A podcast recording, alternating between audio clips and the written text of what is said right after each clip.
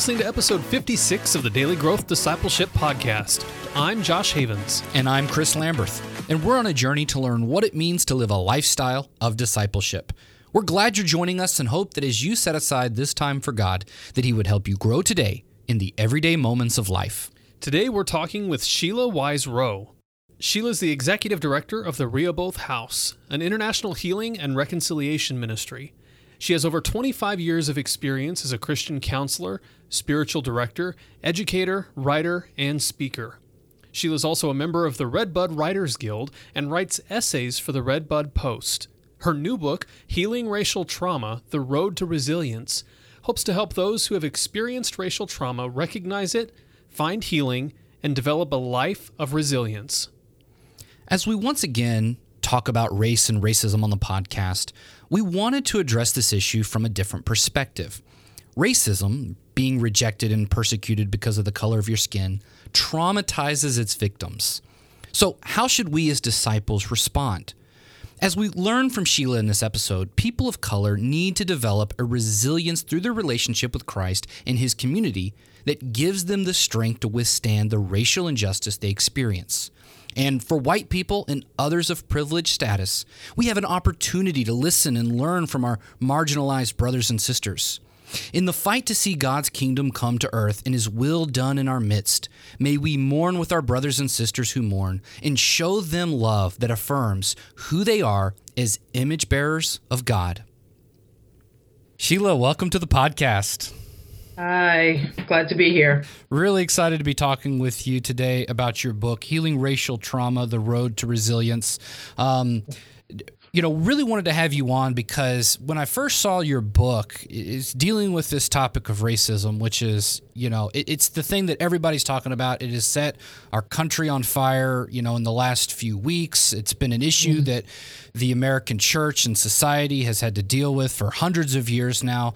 And yet it is still one of those issues that is extremely difficult to deal with, especially for Josh and I have been discovering and having conversations with people, it's a lot more difficult for white people to deal with than we had originally thought that it was. And so I kind of just want to say at the beginning of our conversation, we don't approach this topic lightly. We do with much fear and humility, and we really just want to learn from you.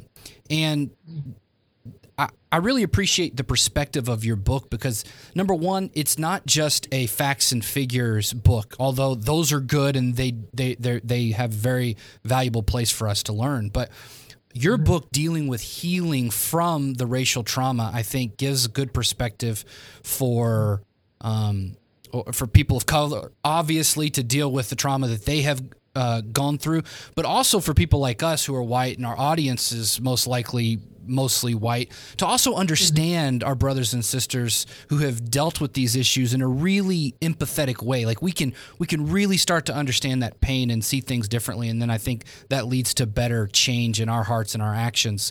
But let's just start with why you wrote the book. What motivated you and where did this come from? Yeah. So my background is as a counselor, and I have counseled people from all sorts of diverse backgrounds over the years, and it often issues around racism, people's experiences of racism, the wounds that they carry, often came up in therapy with mostly people of color. Large number of Black folk, huge issue. So it's always been something that I've had to deal with in therapy sessions. My family and I, we moved to South Africa. So we lived in Johannesburg from 2005 until 2016. And so we actually were not here for the whole Obama years. We were gone. We have no idea what that really was like. And I think that, some people may find that hard to believe, but the rest of the world is not that fixated on America in that way, in terms of their own political stuff they're dealing with. So we came back in 2016, right in the middle of the election cycle. And it really was quite a shocker in a way, because I'm Boston born, bred, lived here, went to college here, never moved from here until a little bit in Paris, but then Johannesburg. And so we come back, and it just feels like the wheels are off in many ways. In some ways, it was reminiscent of growing up in the 60s, 70s, and experiencing, just this level of tension and division and strife, and a lot of it was around the election cycle, but a lot of and things that were being said. And so what I was seeing was that there were clients that I was seeing for Christian counseling and also spiritual direction, and they were coming with some of those same issues, but it was not just dealing with past trauma, it was recent. It was recent stuff that was being kicked up, and even over the past number of years, there were multiple killing of unarmed black men and women, and so people were dealing with that as well as what was happening during the election cycle. So that really was the impetus, and really felt just in prayer, my years of experiences, including the time in Johannesburg, that there was something that I felt the Lord was wanting me to contribute to that conversation. So that you bring up a really interesting issue already, and maybe we could jump into that as a good starting point. Sure. You mentioned, coming back and all of the turmoil starting to swirl up at the 2016 election time, and this is something that Josh and I were actually talking about really recently. Is that from me as a white person, and still in many ways, so this is what motivates my question, don't understand the pressure or the racism that came from Trump's rhetoric. Now, yeah. I will state, I don't support Trump. I didn't vote for him. Yeah. Many Christian reasons why I couldn't. But that is one area where I recognize that I was very blind. And so maybe you could help us understand why much of Trump's rhetoric was, oppressive and racist towards, many minority groups. Yeah. Yeah. Well, I don't understand his motivation. I think that clearly he has a base of voters that he thought that this was okay. And it kind of fed into that. For, black, indigenous, other people of color, the Latinx population, what was happening was that we've dealt with layer upon layer of racism, microaggressions, gaslighting, and now we're in the middle of the election cycle, and the things that he said, it wasn't just in isolation, like, okay, that's the latest tweet. That just was an additional layer upon layer that had already been there, and it was exacerbated. So there are things that were said where just offhanded, off-the-cuff comments about who would live in Baltimore, and just that neighborhood is a hellhole, and the reality of, as a person living in that community, this is your community, and you're trying to make do, and that tweet does not recognize the realities of the disinvestment that happened in those communities, and the fact that, whether it's Baltimore or even here in Boston and other places around the country where there's not equity in terms of how resources are distributed, how services are met. And so what you see is a result of a disinvestment. Mm-hmm. And so someone saying that is just very painful, harmful. It's shaming. And there were ways in which, there was the backlash around that because it just was one more thing being said. Yeah, so I guess it's like being kicked when you're already down, because if you I like that disinvestment. If you have been, if your neighborhoods or your cities are in these states because of this neglect, and then you then get blamed for that sort of thing when, it often resulted in that because of, the unjust racist policies that were being implemented in some cases decades ago, and in many cases even still today, that it's at that point it feels like it's an attack on you, not necessarily. I mean, everybody agrees that crime is bad and poverty is bad, but if we get there because of racist policies and then you blame those people, well, then that starts to become a racist accusation. Am I understanding that correctly? Well, and it's not based in reality. I mean, a recent study in Boston in terms of wealth, the wealth gaps, showed that the average white person in Boston has over $200,000 in assets, equity, and often it's in property. And because of redlining, there's none of that for the black population and brown population as well. The amount of assets that the average black or brown person has is $8, compared to over $200,000 for the white population. It's ridiculous, and it is about who has ownership, and if you're blocked from that, or there's predatory lending, there's all these things that have been set up. So it's nothing new. It happened then, and it continues to happen now. Yeah, and we're seeing these communities shifting and gentrification. So these are things that are painful. They are traumatic because we're seeing the consequences of loss of livelihood, loss of life, health disparities. COVID is revealing that. We're not having access to testing, not having when it comes down to who's getting a ventilator. Because of the health disparities, we're not getting them. And so that's why the percentage of black and indigenous as well, and Latinx, the numbers are off the charts in terms of hospitalizations and deaths. Yeah. So all of that, it's reason, and, this is part of why people are in trauma right now and in a lot of pain. Mm-hmm. So let's define our terms here. That's one of our favorite things to do on the podcast, because if we don't define our terms, we found that we're often talking past each other in conversation. And you do a great job of this in the book. We're not going to go through every term that you cover, but I would like to point that out. If anybody is interested in really getting a more in-depth look at all these terms, you do a great job of covering that in your book. The ones I really want to talk about, though, let's define what we mean when we say like race and racism, just to make sure we're talking about the same things here. So what's the definitions for racism that you're working with? So I'm looking at racism not just as it's about, I don't like people of color. I don't like black folk. That's not it. It is more than that. It is interpersonal.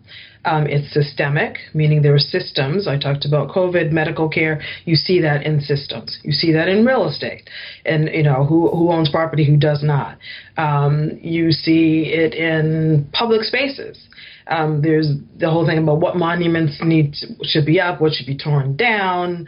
You see that environmentally. Flint, Michigan still doesn't have real 100% clean water. And it's predominantly a black and poor community that was affected. You see it it's internalized with some folks. So you see some black folk, particularly right now. And you also see some Latinx folk as well, who are kind of propped up, and they're the ones who basically say everything is fine. So there's a way in which there's an internalization of that, or even a defense of othering, like, I'm not like them. Mm-hmm. I'm better than. And so those are some of the forms of racism. Gaslighting is another one, which is just this sense of we experience something, we share, like this happened to me. The policeman pulled me over, or I was tailed in the mall, and it's minimized or ignored. That's often an issue. Mm-hmm. And then microaggressions, just these little small slights. And it seems like, what's the big deal? You were tailed in the mall. But if you're like Philando Castile, who ends up dying, he had been pulled over by the cops 49 times before that. Mm-hmm. And so there's a level of harassment with microaggression. So I hope people take away the realities of these are layers of things. This is not one incident. And I think when you talked about this sense of how do white folk actually understand when we talk about racism, what is it? Mm-hmm. It's pervasive. It's intensive. Does it end up in violence? Sometimes, sometimes not. But it's a layer upon layer of it. Yeah. So, unfortunately, I feel like we have to dig into this a little bit deeper if you're willing to go with me, and then we can kind of bounce back and forth, because it has been something that we've been exploring lately.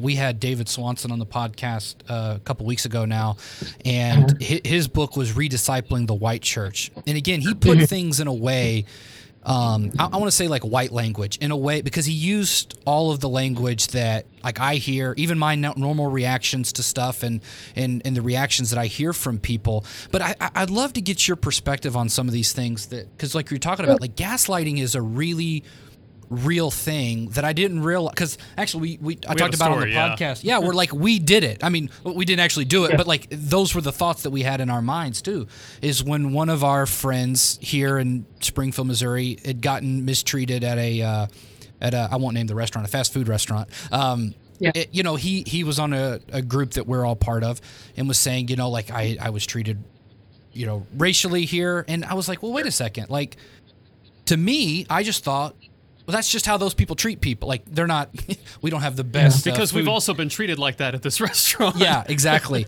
And so again, I white people do go to this, I don't know how to say this really well. It's difficult. What I'm realizing is because we don't see it. Yeah. It becomes easy for us to deny that it really happens. And so we say things like, you know, it's like, oh, redlining. Oh, that ended like 40, you know, or maybe more than that years ago, right? It's like, but that's what we say. It's like on the books, it's not there. And right, but it is. Yeah. But it is. And so, yeah. What is your response, or what do you think white people can do to really help for our perspectives to understand our brothers and sisters' perspectives who are saying like, no. Look, this stuff really does actually happen, and it's like you don't see it, but you get pulled over 49 times. That's not just bad luck. At a certain point, there is something that's really wrong, even if you can't point to the law that says, you know, or the, you know, the training script that says, okay, now look for black people while they're driving and pull them over. Like, yeah. I'm sorry. Well, no, I mean, but it does happen. So, for instance, but it does. So I mentioned in the book about our son coming back from South Africa. He was looking at colleges and actually was coming for that, and going through the airport and getting stopped, and at Logan Airport, they mentioned that the staff said that they were given instructions. Mm-hmm. to look out for black men particularly, and to stop them, detain them, search them, because there's a bias that, okay, somehow they're, you know, either there's an outstanding arrest warrant, they have drugs on them or something of that nature. And so that level of harassment, like it is actually written in many places to, you know, whether it's stop and frisk, those things are police mandated. You're going to go into that community and you're going to just, because the chances are you're going to come across some kind of criminality. And, you know, the outrageous part about it is, for instance, in New York City, it was over 600,000. I can't even remember the whole number of people who were stopped. And yet the number of actual criminal cases was, you know, like maybe in the low thousand, you know, it was a few thousand. Yeah. But over 600,000 young men predominantly were stopped. Yeah. So I would say, you know, to your question about what do white people need to do, I feel like books like mine, it's not the only book, but, you know, there's something going around about, you know what, you need to listen to black and brown people. You need to listen. We're not making this stuff up. We really aren't. Yeah. So listen. And learn. Mm-hmm. That's the thing. I think too many people come at this from their own experience, as you said. You know, I've been to that restaurant before. Maybe that's not it, or I think you know that couldn't possibly happen because I haven't experienced that. Mm-hmm. But people are not making stuff up. Yeah, and I think I say all that to really illustrate that point that even if you're not. And like you just pointed out, I mean, apparently it is written in some places, but I hear that argument. Well, like, show me the law that's still racist and I will, you know, gladly fight against that. I think most white people that aren't overtly racist have at least that level of awareness. I think where it needs to come and really what my journey has been over the last few weeks and struggling through, you know, this whole thing, again, mostly catalyzed by, you know, George Floyd's death has sparked, you know, a lot of this conversation is that this is obviously taking place at a level that I didn't realize that it was taking place before.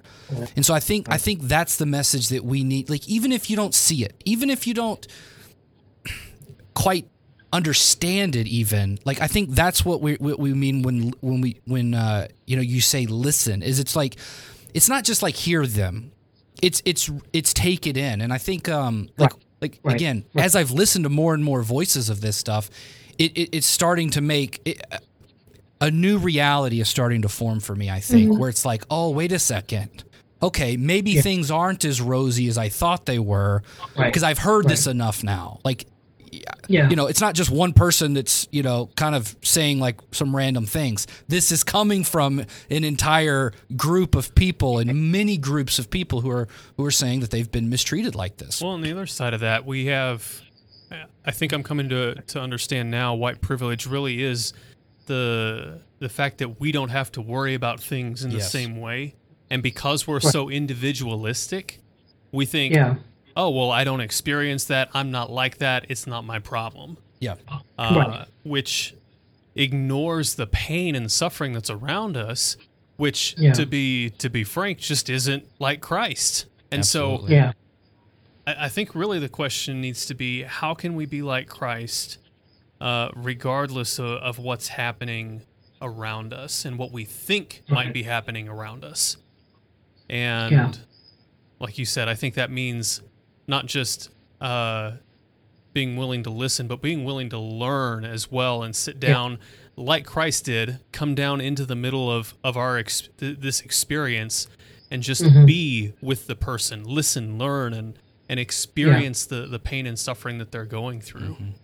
And realize that it didn't take place that long ago. Again, I think there's a perception for people that are like millennials and Gen Zers, you know, we're growing up in a very different age. And so to a lot of us, this stuff it wasn't as overt, and we feel like it was a really long time ago. And this is why I want to get into your story, it wasn't. It really wasn't. No, really wasn't. And so no, can you tell us a little bit about your story and maybe by way of asking that, we or getting at that, I can ask the question: when did you first realize that you had undergone and had racial trauma in your life? Wow. I think that there's two levels of awareness. One is that of experiencing it, and then the second part was having like a name to it. And so, very early on, I was bused to, it was a voluntary busing program. So I was bused to an all-white school in a community in Boston. And it was there I began to see how I was seen as an other. You know, I wasn't seen as someone who was smart or capable. I was demeaned. I was accused of lying, cheating, and I was a really very shy, quiet kid. And so that was really, that whole experience of being just kind of plopped into this white community coming from a black one. And it was, I have to say, my community, when we initially moved there, was one that was transitioning. So there were white folk there, and there was a certain, the standards were still there in terms of trash pickup, and the school was pretty good, and then it quickly shifted, and there was white flight, so most of the white people left very quickly, and then everything started to deteriorate. You know, the trash pickup wasn't as often, the school was really bad, and so I think on a really subconscious level, I started to pick up there's something different happening here. Like, it once was this, when we had, you know, it was a mixed community, and now it's black, and I'm seeing this deterioration, and I'm also experiencing this racism in school, and it started to affect me physically, emotionally. You know, there were times when I'd stay home because I had hives, I had headaches, I wasn't doing well, but my parents believed that this is, you know, we needed a better education because the school was really bad in our neighborhood, and so they believed that this was going to ensure success and a future for me. But it was a painful time, and it went all the way through into the busing era in Boston, which was extremely volatile for the entire city. And that, you know, I actually was at middle school and high school were relatively okay. There were incidents in the high school early on, and then we moved into a new school, which was much better. But my siblings were in the heat of it, and some of the worst schools where they were fighting, and it was just a really raw and very nasty time in Boston. And so having lived through that, and carrying just the baggage of that in terms of my identity as a black girl and then a black woman, it was stuff that I had to work through. And it took years for that to happen. I wasn't a Christian in high school or in college, and it was after college that I came to Christ. And that's the place where I began to really unpack, you know, what this all meant for me. Yeah. So, and you bring up a couple things there, and like we were talking about before we started recording, you know, like our step one is to know your identity. We're coming to this awareness, Josh and I, that like identity is at the crux of pretty much everything that kind of goes right and wrong in our lives. Mm-hmm. That, you know, much of what causes our pain is because of a false sense of identity, where you feel like you have to measure up to something or do something. Again, mm-hmm. One of the things that's coming out of this conversation is that white people don't have that sort of sense of a whiteness identity. I've never thought about myself as being a white person. I've always just thought of myself as being a person. Again, I think that's one of those places where we miss each other in discussing it. And, you know, because like white people will say, well, why can't we just be people? Like, you know, and I'm realizing, though, that is a core sense of identity because of what you just said, though. You had to, like, that was forced on you. Yeah. Yes. How does that then reconciling your identity as a black woman, how does that translate into coming to faith in Christ, and then what that journey of healing takes place in your life? Yeah. You know what, this is the reality is God created me just as I am. And so, you know, he just as he knit you together in your mother's womb, he did it with me. He said, you know, we're all together lovely. So there was this sense of coming to that knowledge that regardless of what the world has said about me, about my people, what does God say about me? And that was a journey mm-hmm. of realizing, you know, that, you know, Christ's redemption on the cross was a complete work. It was a complete redemption.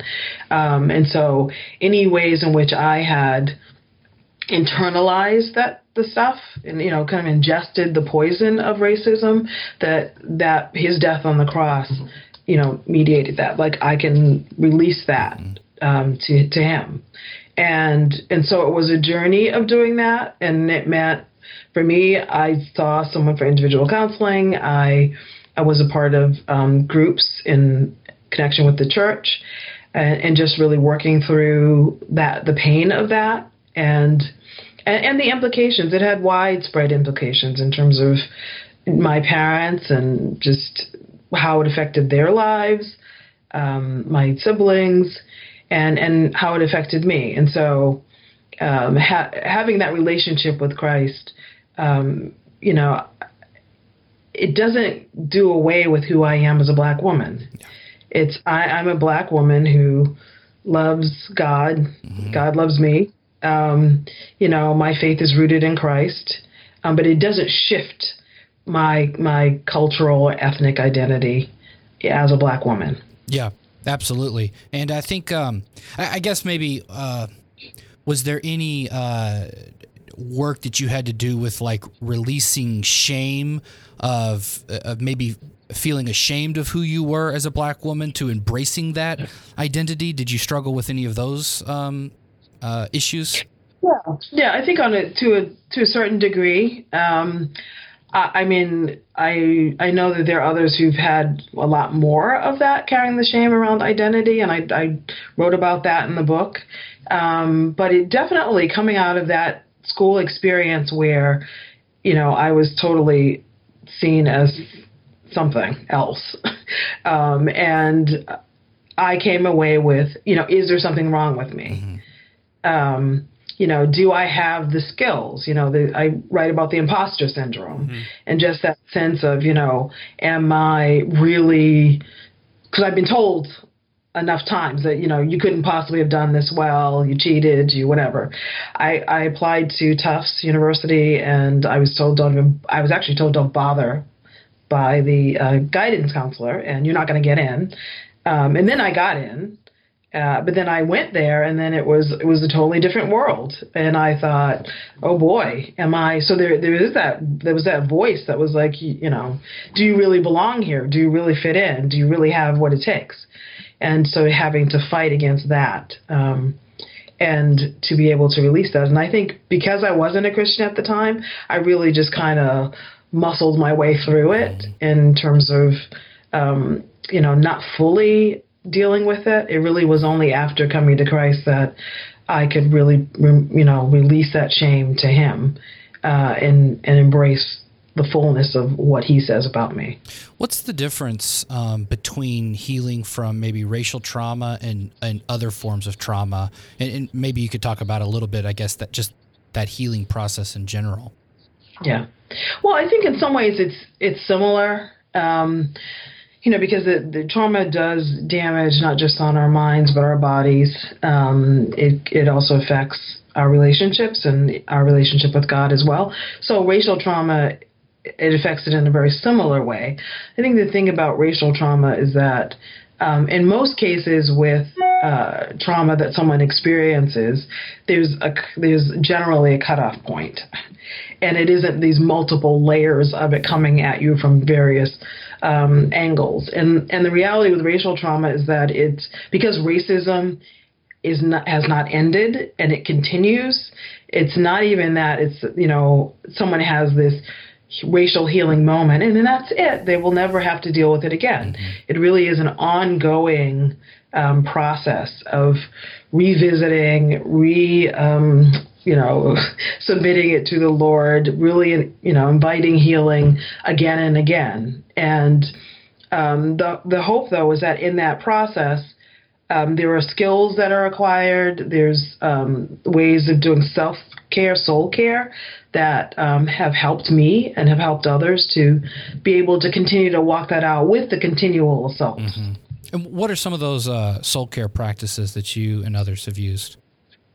Well, you know, it's really looking at all the area, like a very holistic view of who we are as people and what do we need on those basic levels. So on a spiritual level, what is my relationship with the Lord like? Am I spending times in prayer? Am I spending time in the Word, in worship, in fellowship? You know, am I listening? Prayer is really huge for me, of not just speaking to God, but also listening. Mm-hmm. What is God saying to me in prayer? What is he saying as I read the Word? You know, just the belief that God is constantly speaking to us, and that the Lord, as we're going through our lives and having encounters with people and experiences, he's speaking to us. Mm-hmm. And so it's being attuned to that and really present to my life and where's God in my life and what is God doing at any given moment during the day, because he is involved, he is engaged, he's not detached. So spiritually there's that piece, and then physically, because trauma tends to lodge in the body, and we see a lot with people of color that because we are not processing the trauma, we have higher blood pressure. There are other ailments that we're seeing, and we've got to make sure that we're taking care of our bodies. So whether it's exercising, whether it's you know, movement, just even deep breathing, and just really recognizing where in our bodies are we holding that stress, because racism causes, you know, the traumas causes chronic stress that we hold, and that can be really toxic. Mm-hmm. So releasing that, and I feel like there are ways in which we've done that just historically in the church, and in terms of the ministry, whether it's even the laying on of hands and praying for someone, there's a connection to, like, you know, us as a physical beings, and there's a way of release that can happen in that way. Relational, it's just community, church, emotional, you know, getting the supports that we need, whether it is seeing a counselor. And that's one thing that we don't often do in terms of people of color getting help and really addressing emotional wellness. And so that's important. So I think it helps. Yeah, just really looking at every aspect of our lives and what are all the support structures, and even having these places where we can process this without feeling like, we've got someone looking over our shoulder, and we've got to temper what we need to say or how we think, but one of where we can honestly come and process it and to be able to let it go. Yeah. How can we find or maybe even make room for those safe places to heal and work through those things? Yeah. I think that the challenge is going to be, I often find that for many white communities that I've been in, that there's been a struggle when black people or brown people say, okay, we'd like to come together, and there's almost like an uproar, whether it's at work or whether it's at a church. It's almost like if there's too many of us get together, we're going to cause a riot, or I don't know, we're going to cause something. And that's not the issue. The issue is to say it is okay. It's okay for people to come together to process stuff. And within the church, it's fine to have affinity groups. I've seen that. It worked well, where it's just a bunch of us once a month getting together, sharing a meal. And are we spending all that time talking about racism and white people? No, actually. But it simply is an environment where we can just totally be ourselves and not have to think about presenting or code switching. I'm going to have to, say or look a certain way. And it's healing, and it's restful, and it's restorative. And so I would say in a church, let that happen. It's absolutely fine for that to happen. There are churches that are really being intentional about that. There's one in Roxbury, a community in Boston, and the Corey Johnson Center. And so they're doing this this trauma work where they've just kind of opened the doors for the entire community, where people can come and share openly about what they're experiencing. And it may be racial trauma, it may be some other form of trauma, but they also can access help in small groups as well. Yeah. So it's providing those spaces for that. Which, and that just sounds like the church, man. Like, that's what the church should be, is to be that kind of a safe place. Do those groups need to happen at the, lack of a better way of saying this, at the exclusion of white people? Or I guess that might need to be up to the individual group. How do you look at those things? Yeah. Yes. So I think that they're both. So I feel like there needs to be that space where people of color are coming together, and it is to the exclusion of white people. And then there are other places, and there are ministries like Latasha Morrison's Be the Bridge. It's around the country, and these are groups that are formed within communities, churches. There's thousands, actually, around the world now, and they're dealing with issues of race. It's not about, these groups are not to convince people that racism exists, but more like people who know that there's an issue, maybe not the total extent of it, but they're wanting to come alongside with others, with black and brown folk and white folk all mixed together, and kind of grapple with this with some material and guidance. And that's been really powerful for many people, and having them awaken to the realities of what people are experiencing, because they're literally in a space where they're able to listen to somebody's story. They're engaging with the material, and they're learning and growing. So I feel like there should be opportunities for both of those. Yeah. Yeah, I think if I can speak it from ignorance, I guess. I don't know. I think most white people are uncomfortable with those kinds of groups. Although there might be some that are afraid, you know, like you said, like riots or something like that. But I think it's mostly because, and I find this in myself, if I can be vulnerable here, is it's because I have to then deal with the fact that there might be a problem that I don't want to admit or know about. If there's like, so if I'm leading an organization and I, you know, a group of coworkers are like, hey, can we get together? And it's like, whoa, like why do you need to get together? I don't think that's good. Right. And again, because as a white person, I don't see myself as a white person. So it looks to me as it's causing more racial division and issues if we do those sorts of things.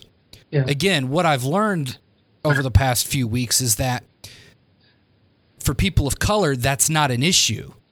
It, like, again, that, and that's very much part of what I understand now to be part of my white privilege, is I don't have to think of myself as predominantly as a white person, where people of color, those are parts of their identities. And so I think, again, I say that just for the people that are listening who I know are probably struggling with this as well, it's not about you.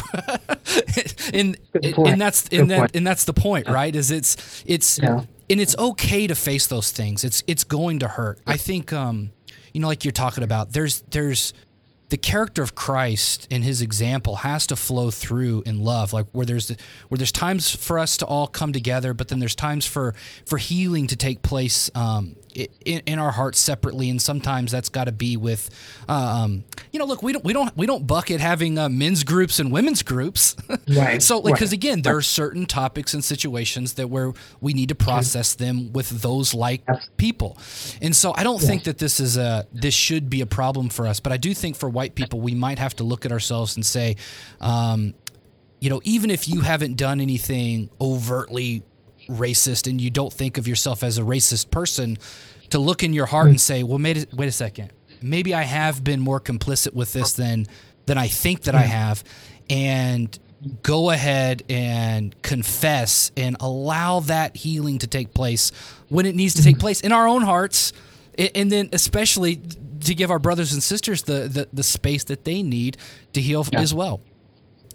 And I think that the other piece, you know, there has to be this recognition that it is happening anyway. Yeah. So whether you have a group or not, there are issues. Yeah. There are issues that are there. And the hope would be that, you know, that community or workplace or church is developing a culture where people who are struggling, whether it's with something that's going on inside the church or outside the church, can come together and then bring it to the leadership and to say, we want to work on this together. Let's see how we can do better. Mm-hmm. So that should be the end goal. It never should be, well, this is just simply a griping session, just to have a griping session. But it's a place where we need healing. We need space for that. It's the same thing as having a group therapy group. You know, you wouldn't say, well, no, there should not be a group therapy group. You know, it's a group for people to come and to get restored so they can go back out and, you know, whether it's fight another day or just even live and thrive. Yeah. Again, the church, right? This should be what we do as Christians. And so, yeah, I find it ironic in the worst possible way that the message that we preach, we end up soiling our message so much because we just can't live consistently in that. And so, I think to a certain extent, we don't understand our own. We don't understand the pain of others because we're not willing to, I think, admit to ourselves that we're even capable of that kind of pain. It's true. Which isn't to diminish anyone else's pain, but there's just something about understand. You're more able to empathize and sympathize with somebody else's pain and suffering if you've also experienced pain and suffering. And I think that's what makes some of those group sessions so valuable, is because it's a group of people coming together who have all experienced those things. And if you've not experienced that, well, you're going to bring a weird perspective to the group that's not quite the same as everyone else. Yeah. And so I think we can fix a lot of that with grace and a willingness to just be in pain with other people in the church. Mm-hmm. Yeah. Yeah, which is totally biblical. And, you know, yeah. Yeah, you know, weep with those who weep, mourn with those who mourn, you know, that scripture. I heard that somewhere. Yeah, somewhere. Yeah, so I think there needs to be more of those opportunities in those groups. Mm-hmm. And I've seen how healing it has been for me in my own life. Yeah. Yeah. I want to ask two last questions if you have time. You can continue. So the subtitle of your book, The Road to Resilience, what is the vision for resilience then that we're working towards as we go about this healing process? Yeah. Well, I kind of alluded to that earlier about having these things in place that really strengthen us. So, you know, the term resilience is, you know, we experience these really difficult, painful things, and when we are resilient, we're able to bounce back, and even in some instances stronger than we were before.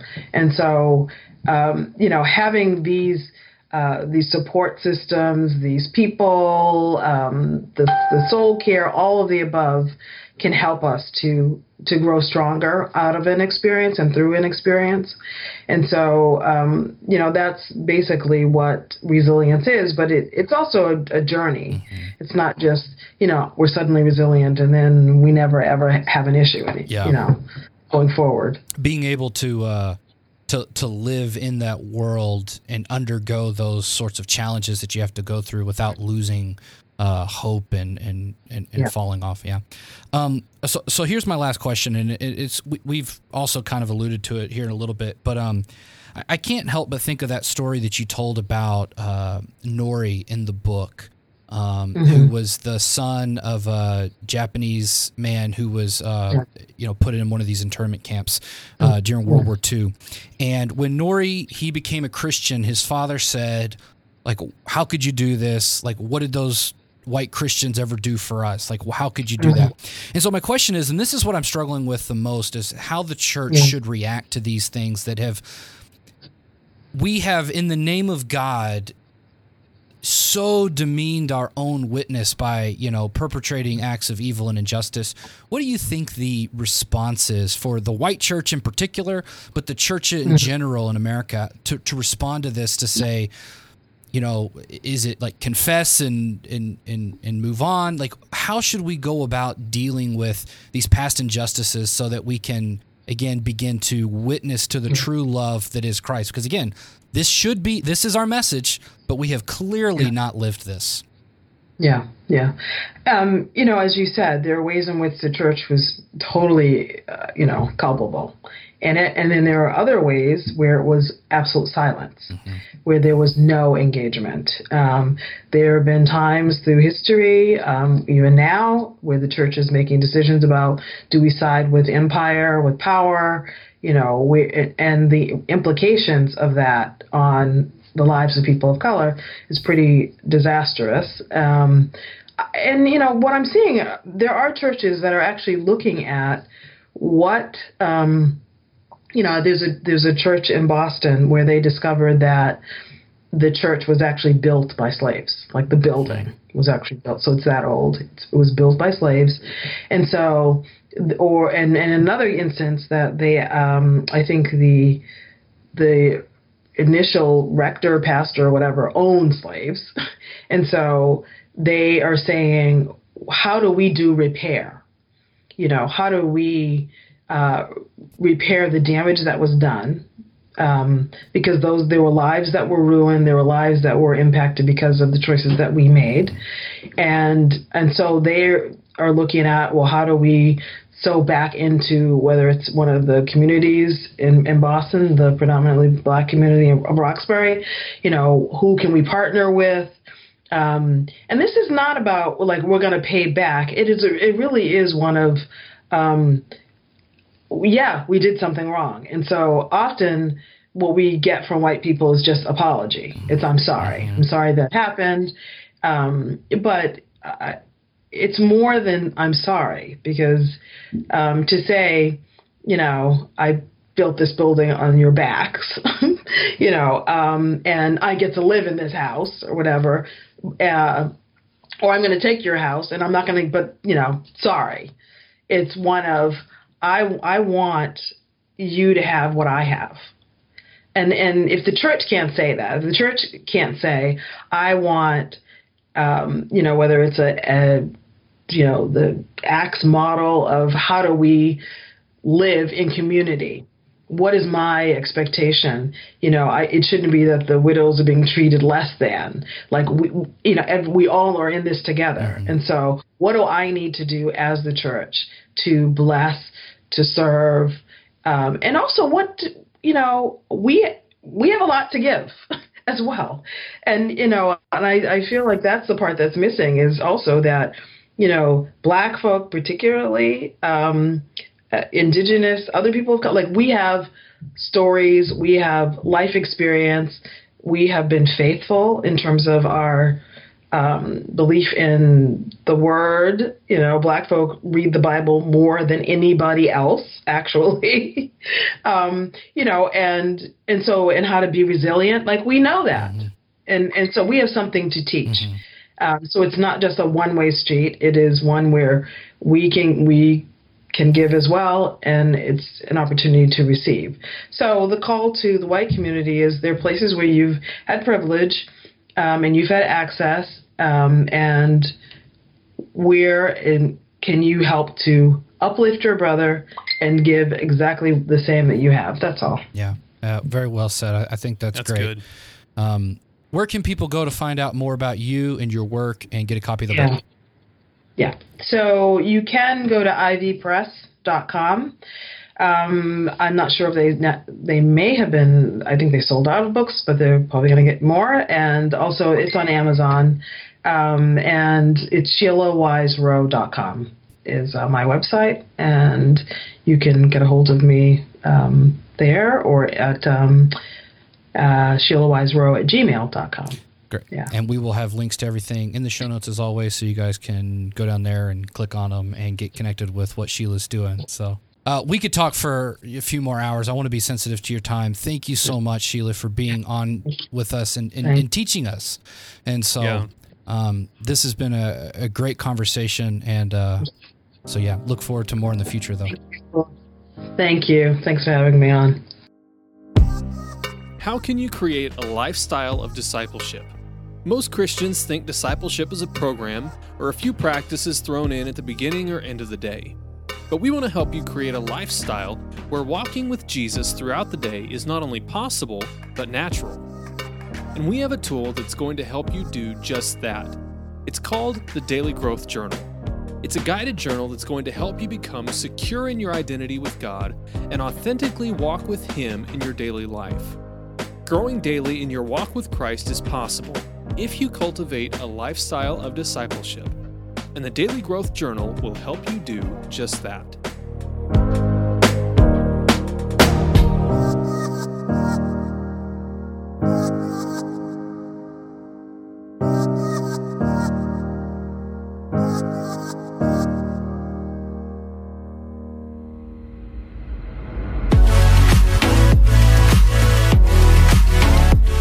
Thanks for listening to this episode of the Daily Growth Discipleship Podcast. To find out more about Sheila's work, check out SheilaWiseRowe.com. If you like what you've heard this week, give us a review on Apple Podcasts or the podcast player you use. We'd love to hear from you. If you want to stay up to date on everything happening in Daily Growth Discipleship, go to dailygrowthdiscipleship.com and subscribe for free. You can also subscribe to this podcast on Apple Podcasts, Google Podcasts, and Spotify.